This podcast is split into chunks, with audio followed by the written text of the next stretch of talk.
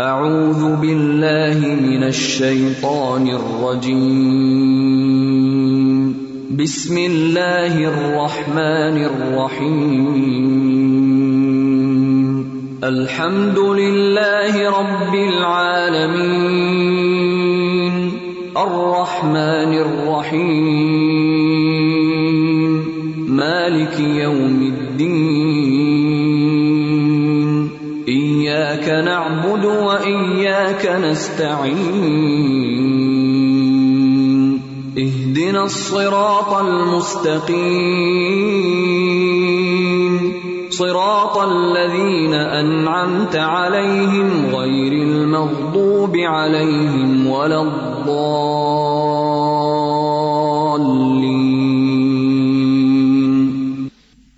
السلام علیکم ورحمۃ اللہ وبرکاتہ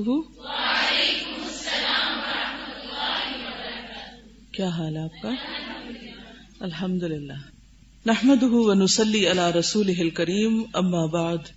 فاعوذ باللہ من الشیطان الرجیم، بسم اللہ الرحمن الرحیم۔ رب اشرح لی صدری ویسر لی امری، واحلل عقدۃ من لسانی یفقهوا قولی۔ فصل نمبر 109 صفحہ نمبر 519 مقامات عشق۔ عشق کے تین مقام یعنی درجے ہیں۔ ابتدائی مقام، درمیانی مقام، انتہائی مقام۔ عشق کا ابتدائی مقام ہی قابل غور ہے۔ انسان کے لیے واجب ہے کہ غور کرے اور سوچے کہ ازرو قدر و شرع معشوق تک پہنچ سکتا ہے یا نہیں۔ ازرو یعنی اس اعتبار سے قدر، تقدیر امکانیات اور شرح، شریعت کے مطابق، شریعت اس کی اجازت دیتی ہے یا نہیں؟ یا یہ کہ پاسبلٹیز ہیں یا نہیں کہ جس سے وہ عشق کرتا ہے، اس تک پہنچے یا اس کو پالے؟ اگر نہیں پہنچ سکتا، تو ہر ممکن طریقے سے وہ اس سے بچنے کی کوشش کرے۔ کیوں نہیں پہنچ سکتا؟ نمبر ایک یہ کہ کوئی پاسبلٹی نہیں۔ مثلاً آپ دیکھیں کہ بہت سے لوگوں نے یہاں مسلمان نوجوان بچیوں نے انڈین سٹارز کو یا انگلش فلموں کے سٹارز ہیں، ان کو اپنا ہیرو بنا رکھا ہے، یا وہ ان کے عشق میں مبتلا ہے اور یہ بات میں پورے وسوخ سے اس لیے کہتی ہوں کہ میرے پاس ایسے لیٹرز آتے ہیں کہ ہمیں اس مصیبت سے نکلنے کا طریقہ بتائیں۔ اور یہ ایک ریالٹی ہے۔ اب آپ خود سوچیں کہ ایک مسلمان لڑکی اگر ایک غیر مسلم لڑکے سے صرف اس کے حسن یا اداؤں یا اسمارٹنیس یا اس کی ایکٹنگ کو دیکھ کر اس پر جان وار رہی ہے، وہ اس کی خوابوں کا شہزادہ ہے یا وہ اس کو پانا چاہتی ہے، تو کیا یہ ازرو قدر اور شرح ممکن ہے؟ جائز ہے؟ کہاں آپ اور کہاں وہ؟ دونوں ملکوں میں جانا بھی ایک مشکل کام۔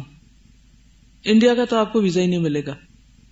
اور اگر مل بھی جائے، تو اس شخص تک پہنچنا خارج از امکان۔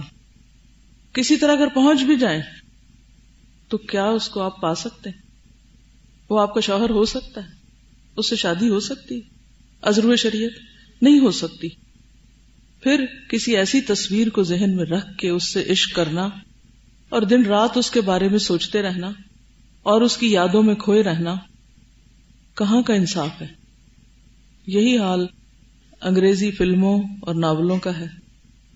کہ اس کا کوئی کردار آپ کو اتنا پسند آ گیا کہ اب وہ آپ کے دماغ پر ہوش و حواس پہ چھایا ہوا ہے اور آپ اس سے باہر نہیں آ پا رہے اور ایک عذاب میں مبتلا ہے کیونکہ آج کے دور میں انسانوں کو دیکھنا یا انسانوں کے ساتھ انٹریکشن پھر کم ہو گیا حقیقی انسانوں کے ساتھ۔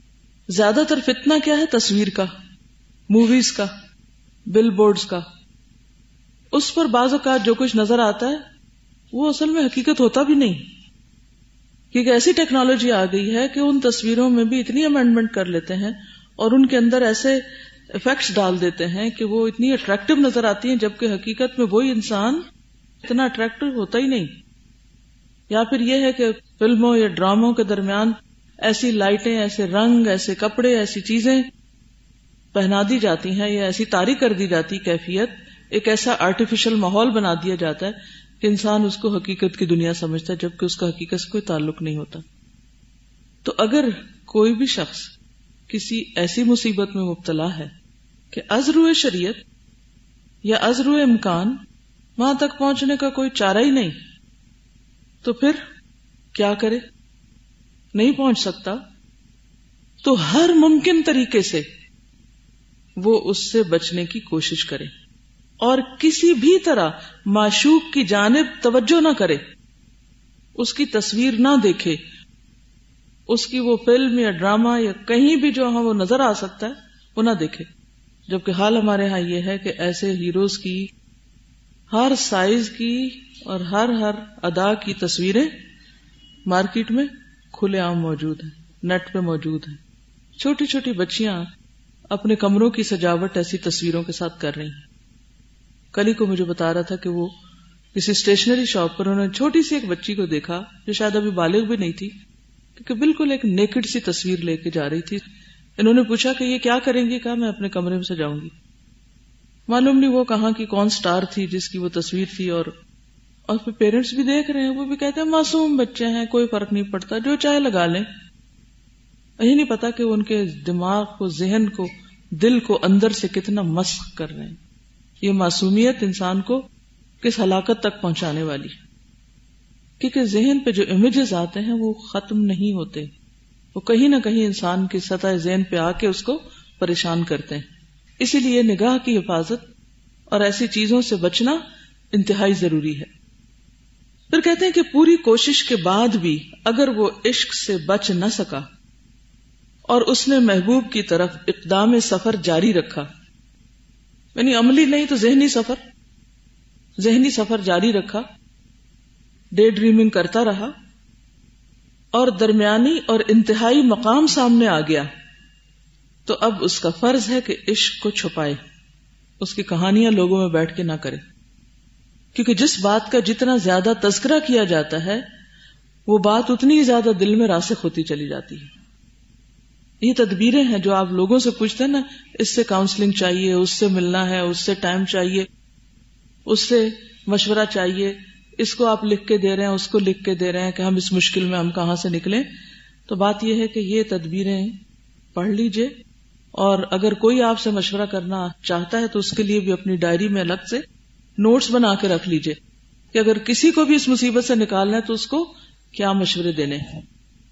پہلا تو یہ ہے کہ ہر طرح اس مصیبت سے نکلنے کی کوشش کرے، اس کو دیکھے نہیں۔ پھر یہ ہے کہ پھر بھی اگر کسی طرح انسان رک نہیں رہا اور پہلے درجے سے دوسرے درجے پہ سیکنڈ سٹیج کینسر ہو گیا ہے، تو پھر پھر کیا کرے؟ اس کو ہر ایک کے سامنے نہ بتائے۔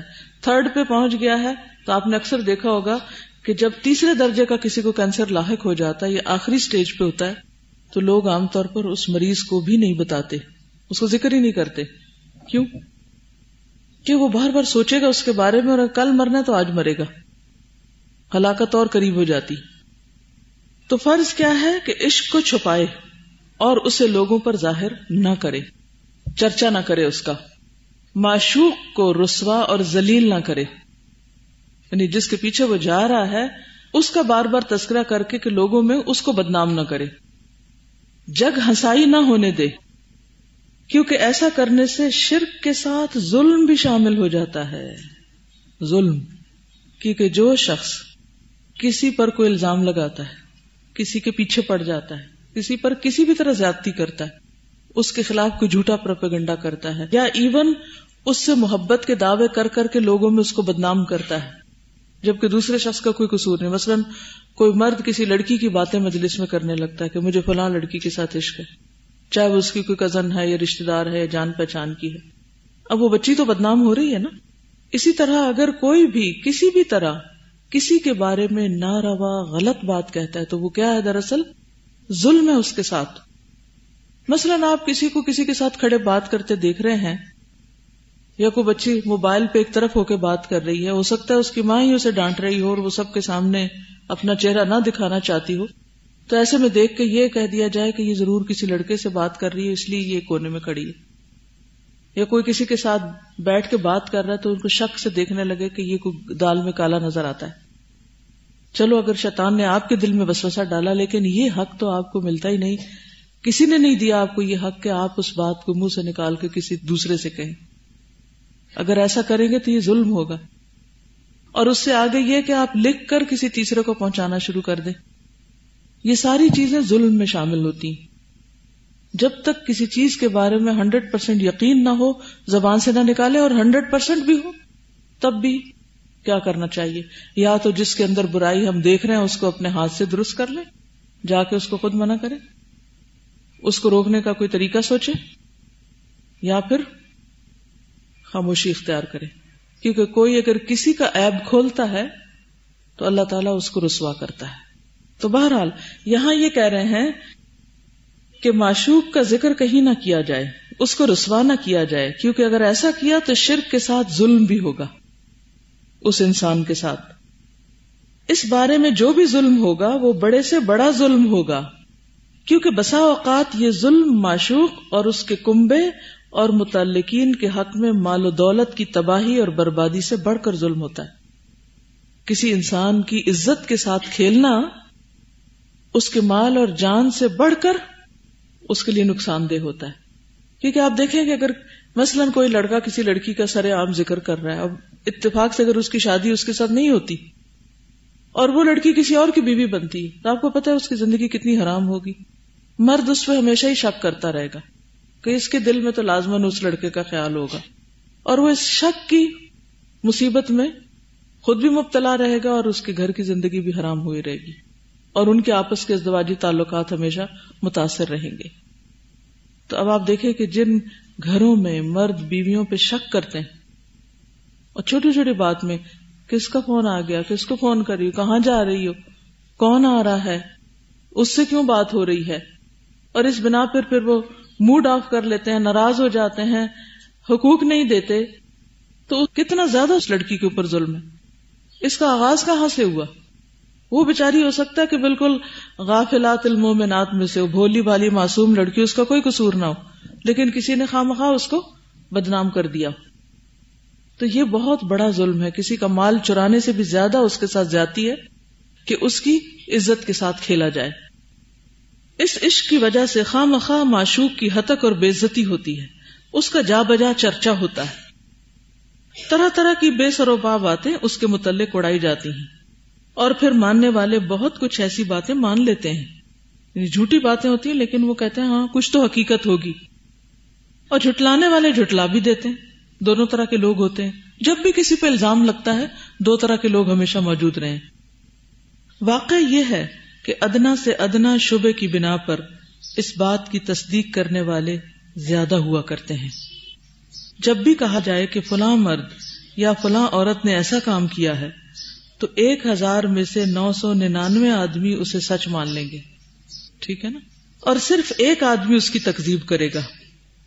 خصوصاً عاشق کی بات بے گناہ معشوق کے حق میں، معشوق کی بات کے مقابلے میں قطعی اور یقینی مانی جاتی ہے۔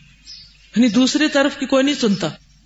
معشوق کے متعلق غلط، جھوٹا، بے سروپا افطرا اور بہتان باندھا جائے تو لوگ اسے مان لیتے ہیں اور اس پر یقین کر لیتے ہیں اور اس میں جھوٹ کا احتمال تک نہیں سمجھتے۔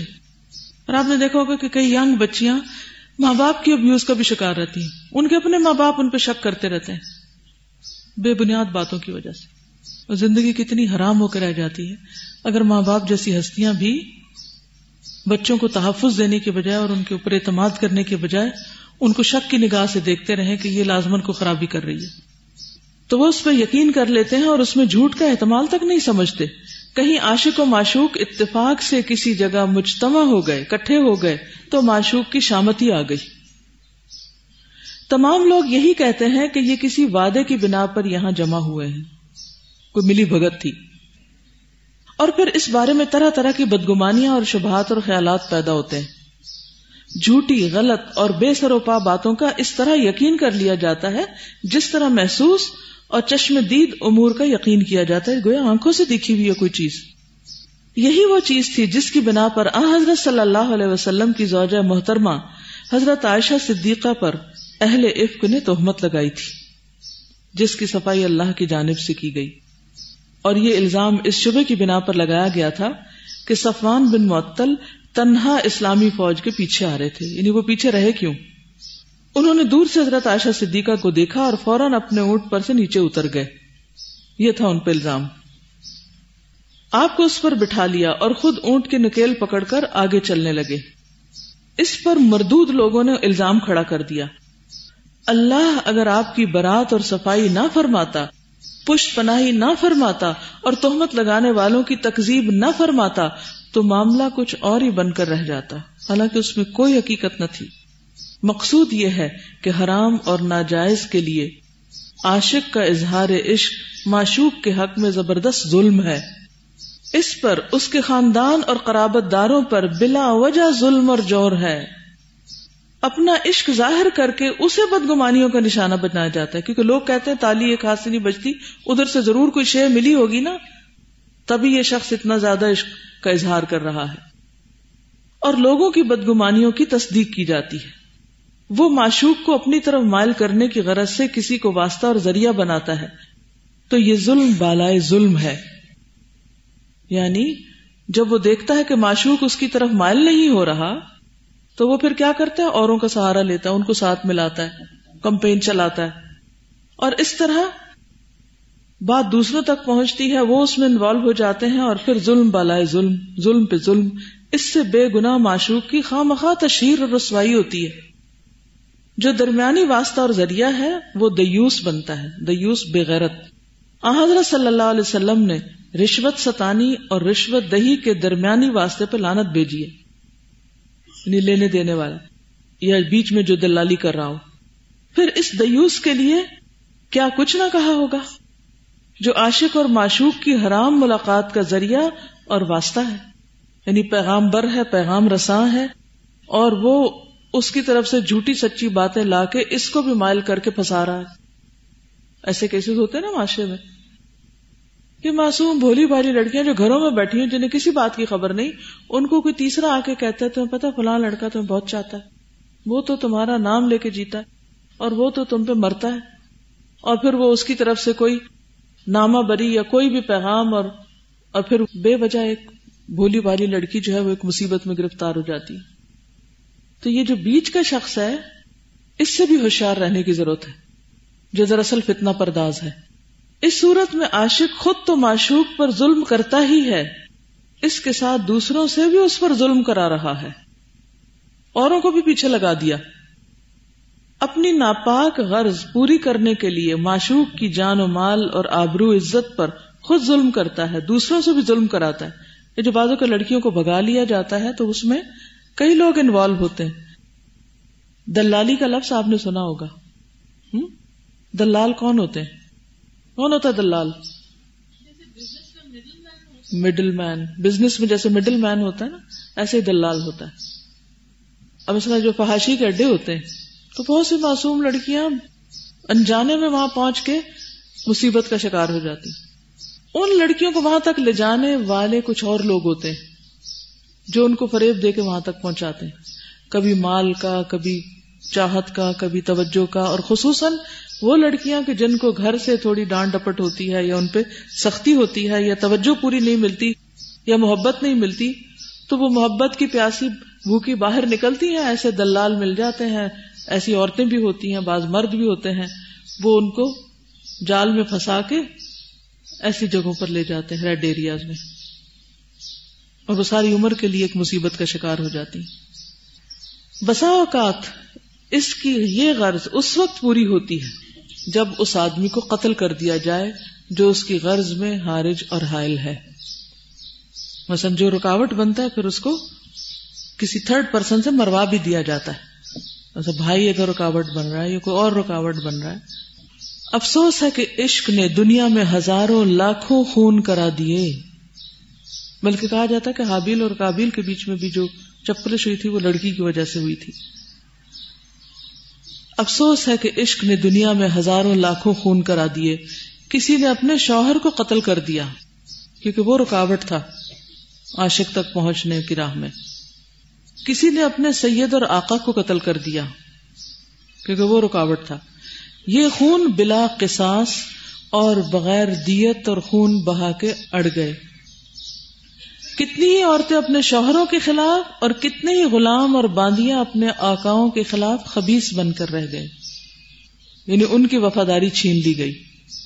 حضرت صلی اللہ علیہ وسلم نے ان باتوں سے منع فرمایا ہے اور ایسا کرنے والوں پر لانت بھیجی ہے۔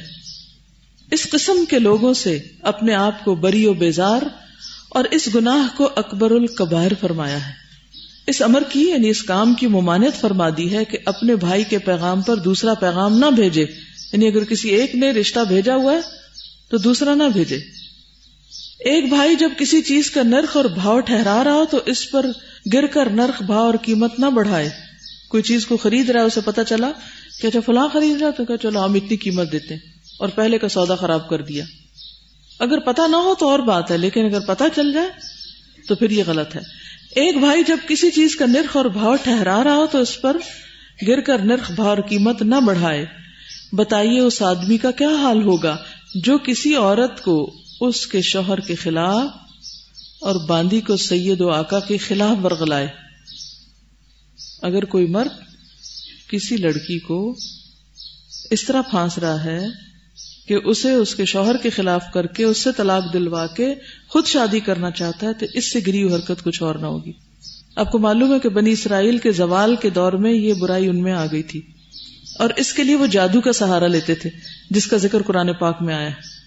وما كفر سليمان ولكن الشياطين كفروا يعلمون الناس السحر وما انزل على الملكين ببابل هاروت وماروت وما يعلمان من احد حتى يقولا انما نحن فتنه فلا تكفر فيتعلمون منهما ما يفرقون به بين المرء وزوجه۔ وہ کیا سیکھتے تھے؟ جس سے شوہر بیوی کے درمیان جدائی ڈالی جائے۔ وما هم بضارين به من احد الا باذن الله۔ ويتعلمون ما يضرهم ولا ينفعهم۔ ولقد علم انہیں پتا بھی تھا، جانتے بھی تھے۔ لمن اشترا ہو مالہ فی الآخرت من خلاق۔ انہیں پتا تھا، آخرت برباد ہو جائے گی ایسا کرنے سے۔ اس کے باوجود باز نہ آتے۔ ولا بئسما شرعوا به انفسهم لو كانوا يعلمون۔ صورتوں کے عاشق۔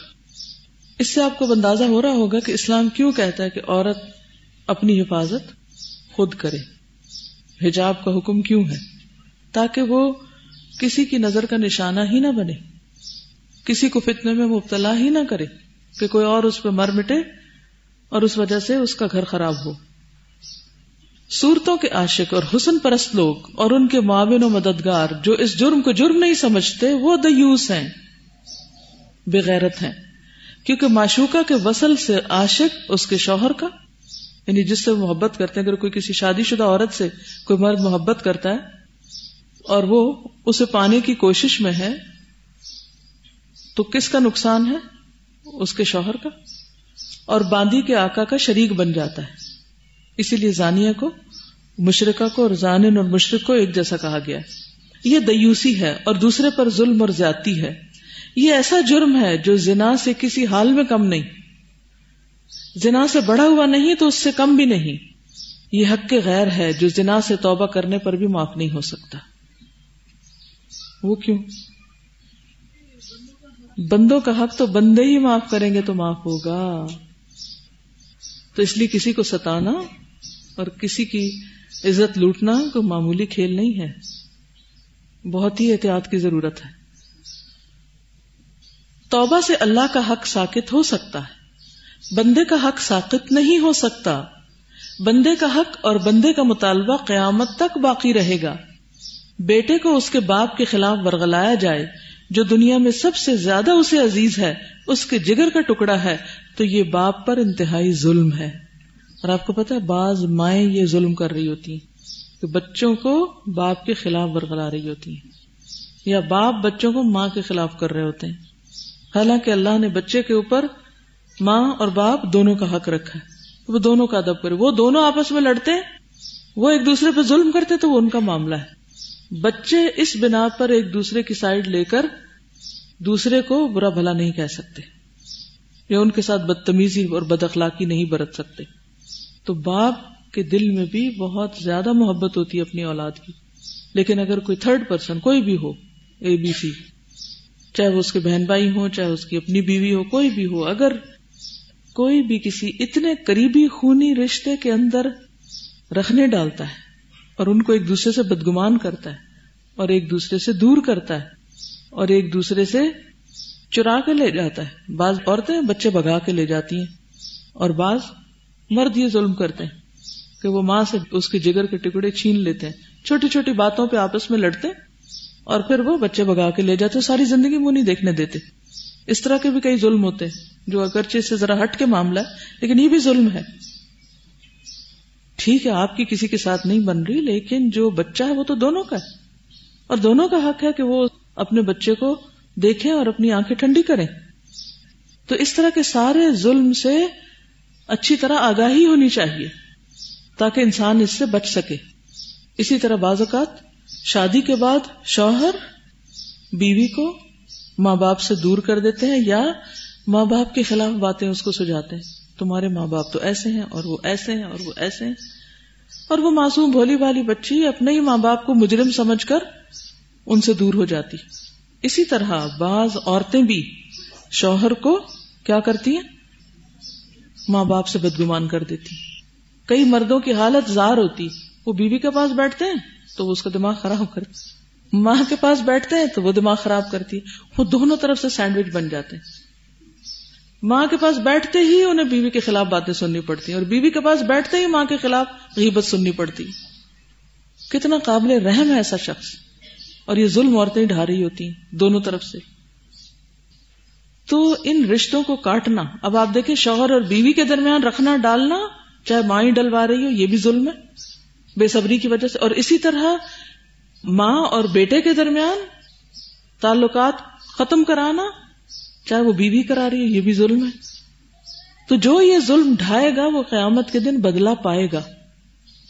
اس لیے چھوٹی چھوٹی باتوں پر آپے سے باہر ہو کر ان رشتوں کے بارے میں ناروا باتیں کرنا اور بے صبری کا مظاہرہ کرنا، یہ دنیا میں بھی رحمتوں اور برکتوں کو چھین لیتا اور آخرت کے اعتبار سے بھی بہت ہی نقصان دہ ہے۔